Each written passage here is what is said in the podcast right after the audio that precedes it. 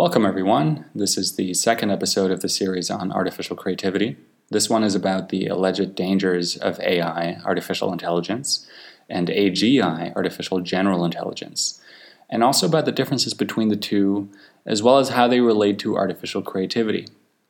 It turns out the dangers and the disambiguation are related to each other, and so I decided to tackle both in the same episode. It's become very fashionable to talk about the dangers of AI.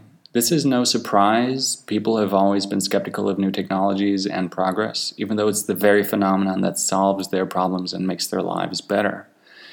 There's a great Twitter account chronicling these fears called Pessimists Archive. I'll link to it in the description.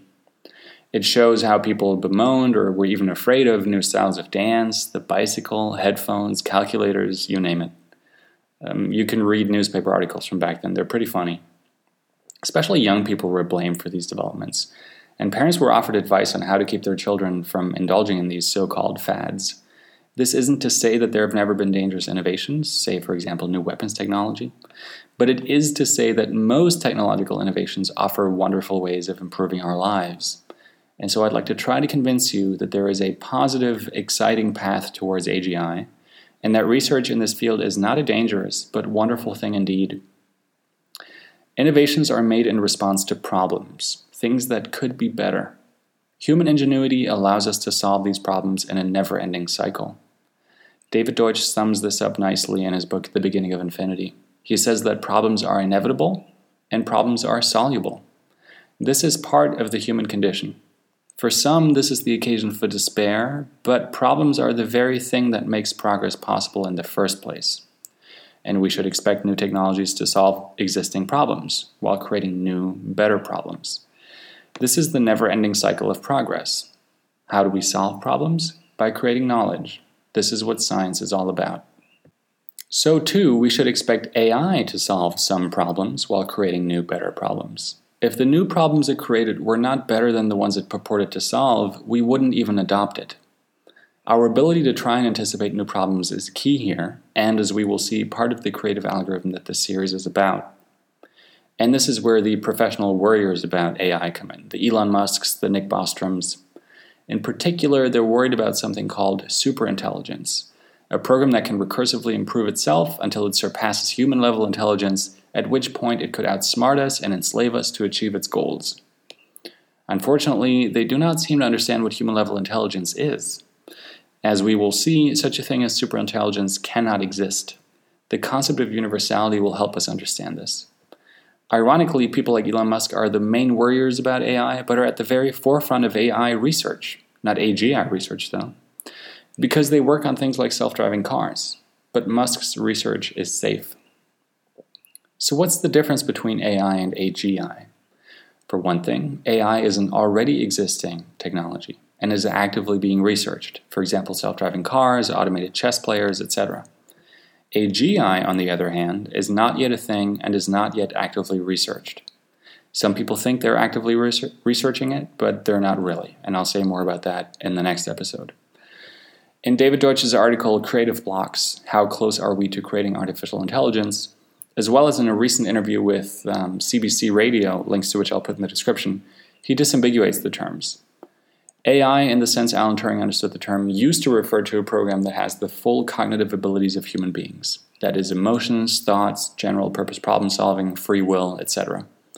Over time, this has been watered down quite a bit, and today we use the term AI to describe either programs that don't need to be programmed explicitly, or of late, and even worse, Programs that are sophisticated enough they can do things only humans could do historically, for example, drive cars and recognize faces.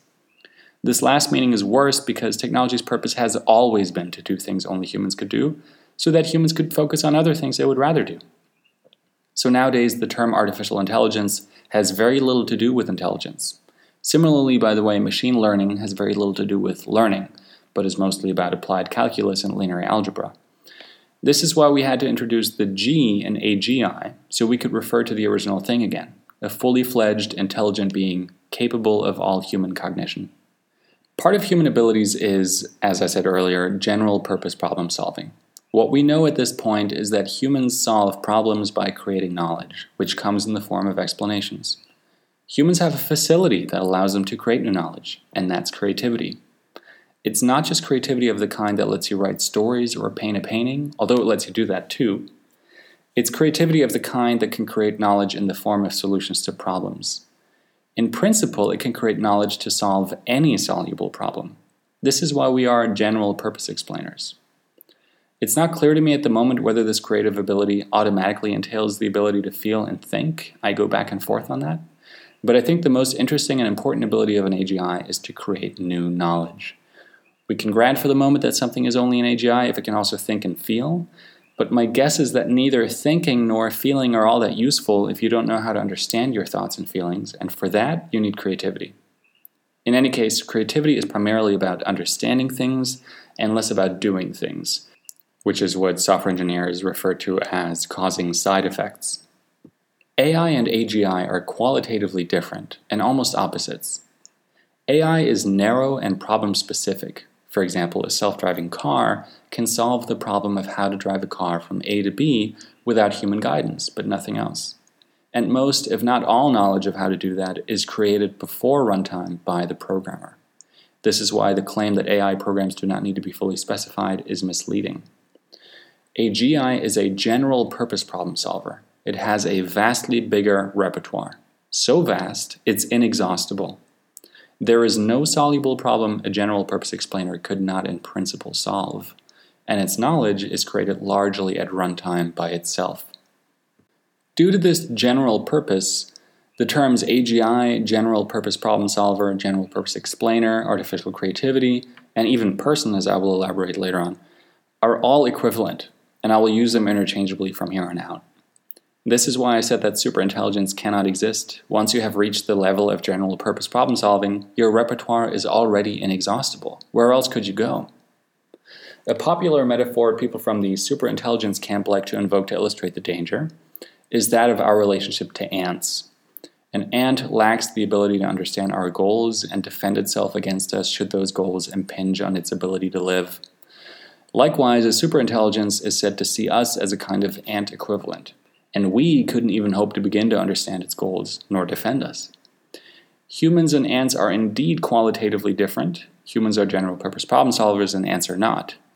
But AGIs and humans both share that universal capacity. They are not qualitatively different, they're the same.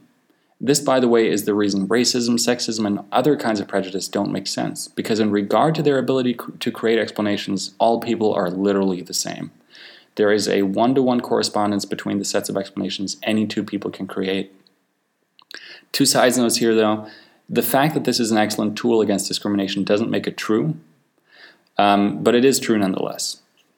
Also, with this equality in mind, the qualifier artificial seems misplaced and even discriminatory.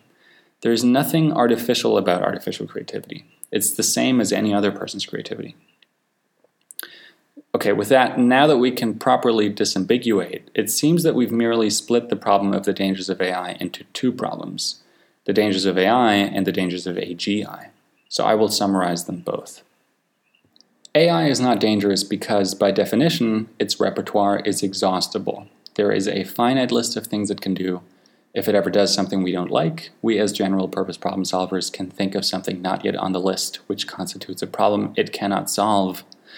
And this is how we could always keep it in check. No matter how fast it is, it can't outpace us. AGI could be dangerous, but only with a few caveats.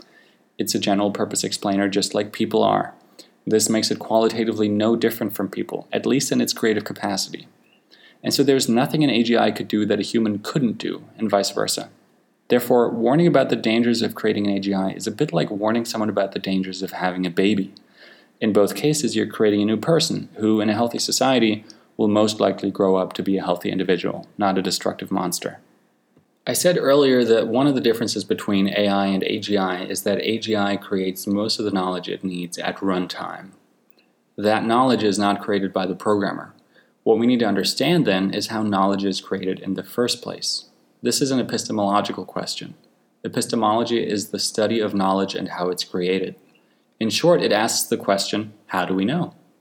Science and philosophy are disciplines that strive to know, to understand the world better. Our best theories of how we know were created by Karl Popper and David Deutsch. Therefore, we can and should read their works as contributions to the question of how we can build artificial creativity. AGI research should be understood as a continuation of and a contribution to the millennia old cosmological effort to understand reality.